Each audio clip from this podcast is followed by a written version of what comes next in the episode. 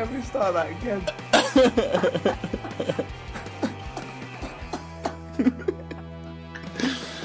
Alright. You ready? Yeah. What do you think makes your music as relevant today as it was when you started?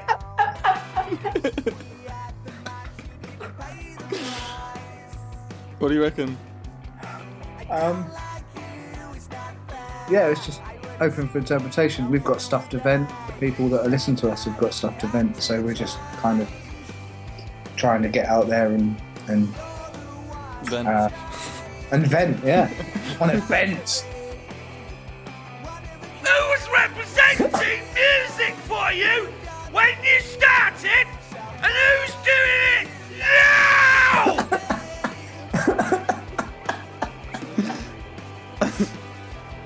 We still mm. represent ourselves. We're still, you know, mm. doing the same thing. Yeah, I mean, I guess that, that that's sort of like that the DIY ethic that punk has been, you know, renowned for. Yeah, that's what I grew up on. That's what you grew up on. Yeah, We'll always represent ourselves. We don't want anyone else to speak for us. So. Oh, Whose music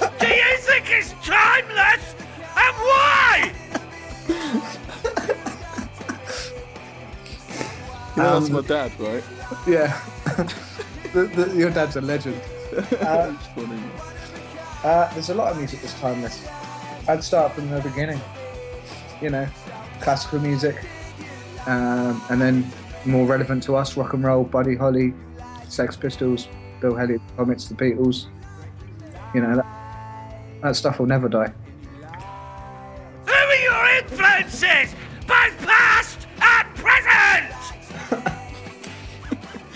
Jamie?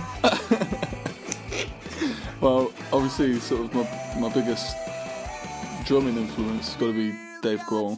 Mm. You know, Mike Portnoy to a to a point, I guess. You know, because I used to listen to that, that all that prog stuff. Danny Carey. Yeah, he's, he's wicked, man. Yeah, definitely Dave Grohl for me. Even though I play guitar in this band, it's Yeah. um, it's all about the drums and the bass. If you don't have the kicking rhythm section, you don't have the kicking band, and that guy knows what he's doing. yeah, definitely. Taylor Hawkins, Taylor Hawkins is good though. Yeah, he's got that Stewart Copeland element, which is tasty, as uh, those sort of drummers would call it. I was watching some Sex Pistols earlier. Their drummer's pretty fucking ropey, isn't he? yeah, Fucking hell. yeah. But uh, yeah, no, Dave Grohl, Buddy Holly, Kurt Cobain, you know, people that are just doing what they do and don't give a fuck, you know. Whether they're bad or not, they don't care. They're just playing because they want to, and a fame is a secondary thing that comes along because someone's like what they're doing. Are you excited about playing the 100 Club London as part of Converse Represent? Yeah, definitely, man. It's it's really cool to actually get on a gig with um, some bands that mean something to us. You know, playing gigs with fucking shitty bands that you know might be very good and have some great songs, but you know we're actually playing with some bands that are history to us, and and plus a brand like Converse. You know, it's universal, but they're kind of just. It's nice to be linked into something that's you know, they kind of represent alternative. You know, when I when I think of Converse, you know, all the all, all the rock stars you see kind of wear Converse, so I guess that's kind of cool. What does the 100 Club mean to you? It it means rock and roll heritage, London live music scene heritage. Yeah, it's like the CBGBs of England. Yeah, exactly. You know, it's got history, it's got it's got legends intertwined. It's got you know, it's it's, it's rock and roll in one little concrete underground ball. Thank God it's still there. Yeah, well, that's thanks to Converse, ain't it? Exactly. So, yeah. Nice one, lads. What can fans expect from your live performance at Converse strawberries and brown sauce, of course. Uh, they they can expect big, loud guitar riffs, three guys acting stupid but having fun and playing some rock and roll and having a good time. Energy. How do you think you represent today's music scene? Well, I mean, we're a young band. We we're just doing what we do. We're getting out there, which is, you know, Yeah. pretty pretty much what what it's all about, ain't it? You know. Yeah, I think we represent a certain amount of honesty that's gone missing. I don't really like today's music scene. It's kind of pushed in your face. It's kind of grab and go. It's like grab what you like and then Fuck You the know. rest off. yeah, exactly. It's it's not what it's about. What was the first album that you brought? And what format was it on? Oh, fuck. Um, the, the first CD I bought that I can remember buying was Nirvana Bleach. Yeah, it was a CD. I still buy CDs. The first thing I ever bought, it wasn't wasn't a, an album. It was a, a single, um, and it was on vinyl. It was the Wombles. Remember you're the Got a Wombles. Yeah. Awesome. I don't remember. I think I think the first album I ever bought, I think was probably um, probably a live album Motorhead. Cool. Actually, I remember the first album I was bought. Yeah. Yeah, What was that? Bryan Adams. 18. Yeah. Fake, it was done by Mutt Lange. It was fake drums. Is that what you wanted? Actually, I, I quite like that album still today. I'm not going to hide it. Guilty pleasure. Yeah. Yeah. Billy Ray Cyrus is another matter, but we won't talk about that. Yeah. oh no, actually, when when I was a kid, I used to like um, Bros. Who? Bros. Sounds like some gay porn or something. Oh, um, yeah, it's, it, it is, except without without the porn. Oh, is it like an 80s band? Uh, yeah, they're like uh, I guess they were like a sort of like they're like a like first generation boy band or something. It's weird. Well, not first generation, but, but Ah. sort of like an I have to- eighties boy band. It was weird. I'll Google them later on, to see what they're about. Don't even bother.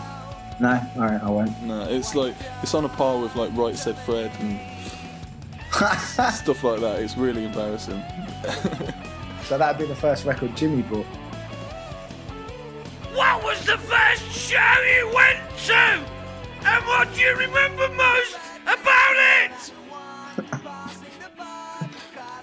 Jamie? Um, actually, mine was I went when my dad was working in um, Reading, and um, I went down to Reading with him because the festival was on, and just I know Slipknot were playing and Pitchshifter um, were playing, the Charlatans were playing, um, and uh, my dad gave me two pound fifty to go, to, you know, to get some crisps and what, whatnot, and I went down to the, the festival site to see if I could see anything. Well, I couldn't, obviously. And um, there was a woman that came up to me. She said, "Oh, have you have you got um, have you got a, a pass?" And I was like, "No, I haven't." She said, "I've just had a call. My son's had a car accident, and I've got to go to the hospital. But um, here, you can have my pass." So she gave me this pass, and I, and um, I went round to the, the bit where you go go through, and um, it was actually I'd actually gone to the wrong bit. It was actually like a backstage pass, and I went went backstage and I got to meet the charlatans, and Cool. you know, yeah, it was alright. It was good. Um, and then I went out and um, just hung out for a bit, had a good time, watched some bands, and um, yeah, it was cool. And then then I then I went back and uh, gave my dad his two pound fifty back. I don't need that. Wanker. My first gig was One Minute Silence at the Astoria. Yeah, you were saying about this. Yeah, it's cool. Yeah, it's cool. The, the, the, they played really well. Frontman slipped on his set list and everyone just fucking roared out with laughter. Even the, even the band and the singer, and it, it was just a, it was just a cool moment. What was the first track track that really blew your mind? Oh wow! First track that really blew my mind. Um, I don't know. The guy who taught me guitar used to play me loads of um, Bill Haley in the Comets and Buddy Holly, and uh, his renditions always blew my mind because he just stood on the doorstep, smoked about 20 cigarettes in half an hour, and in between verses coughed his lungs up, but just gave me really cool renditions of these songs. And I was like, "What's this?" And he was like, "It's it's rock and roll." And and then I wanted to learn to play the guitar, so probably Buddy Holly and Bill Haley in the Comets was the first stuff that really kind of got me into it. Who would be the artist, living or dead, that you would most want to collaborate with? And why? Who would you want to collaborate with? Uh, it's got to be Dave Grohl, isn't it? Yeah. Either, either. What I'd, I'd have to say. I don't know. I don't really. Would I want to collaborate with someone that's that good? Well, that's a good point. I don't. Buddy Holly. There you go. I'd learn some basics from that guy. What are your top 10 tracks that represent music, past, present, and future? If you can, please explain a little bit about each one. Oh man. So I guess I guess we'll just take five each, yeah. Yeah. Um, I'd say Slade. The fir- the first thing I ever listened to that I thought this is kind of cool. Quite like this. I'll have a I'll have a ganders was Slade. which uh, which song? Um, I say you're so young, you're so young. That one. I can't remember what it's called. But um, yeah, my mum gave me a load of records and a vinyl player, and I just rinsed rinsed Slade and Gary Glitter. I think for about three days. Yeah. Um, there's there's one there's one track which I, I actually love um, by the UK subs. Um, Is that the one you wrote? no. no, it's called uh, Lie Down and Die. It's got like great sort of great chorus, great chorus line, really simple but great chorus, and then it's got um, this like kind of strange, strange bit at the end. But I didn't realise that actually the way they came up with the ending is um, each of them came up with an, an ending themselves. You know, a, a different way to end the song Okay, and then they just stuck all those endings together into one into one section. cool. Yeah.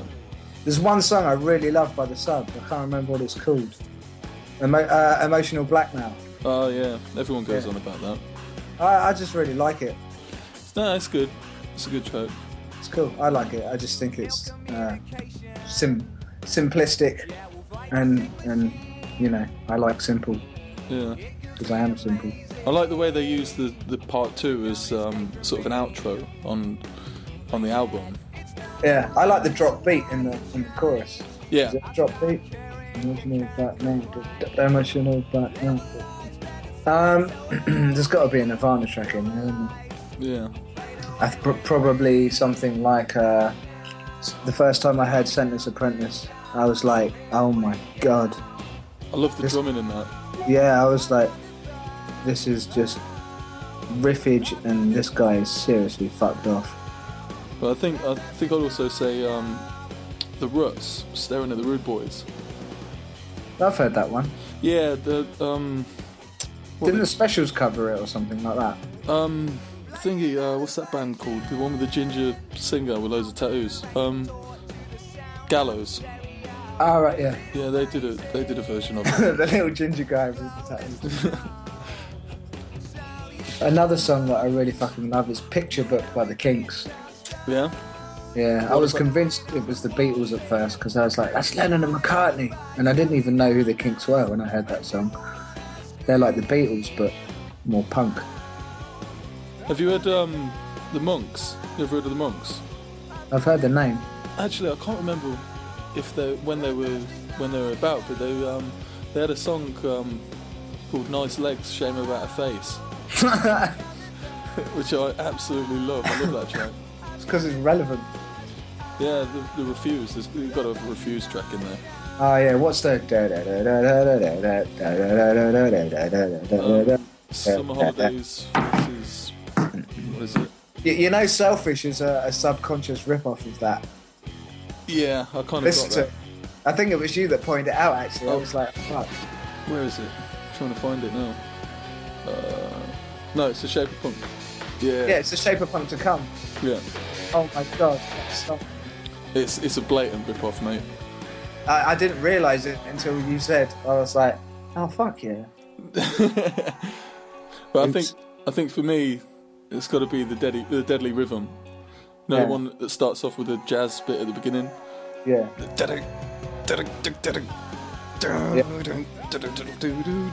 That bit, yeah. that one, that one. Um, That love- whole album's yeah, yeah. I definitely put a Green Day song in there. Green Day. Now that's, a, that, yeah, but they've changed so much from from what they were. Would you, are you talking early Green Day or sort of the more recent stuff? I'd say kind of mid Green Day when they were at their best. You know, Yeah. fuck. Like- It's probably something off of Nimrod or probably the Grouch off of Nimrod or something like that. Just because it's so sarcastic and and and fun, but the words kind of really mean something. So was it ten songs that mean something to us? Um, represent music to us, I guess. I think. Yeah. I can't But remember, can't remember the question. Hold on. What are your top 10 tracks that represent music, past, present, and future? If you can, please explain a little bit about each one. All right, past, and the present, and future. future. How, how how do we know if it's in the future? Uh, We haven't heard it yet. yeah, that's a good point. The next song I write's gonna be amazing. What? All right. What about like going quite back in the past then? Uh, it's, it's probably going to be something like. Um, uh, So I, I keep hearing "Hocus Pocus" by Focus everywhere, and I love that. I, I don't know it. I know it rhymes. oh, yeah, it's brilliant. it's just so crazy. The guy's the guy's a nutter. I, I'd probably say it's probably going to be something like a Buddy Holly, like That'll Be the Day or something like that. Just because I love the swing and the groove and the feeling. Even though it's kind of a good time song, there's just there's more in it than that. It's simplicity at its best. You know, it's where it started.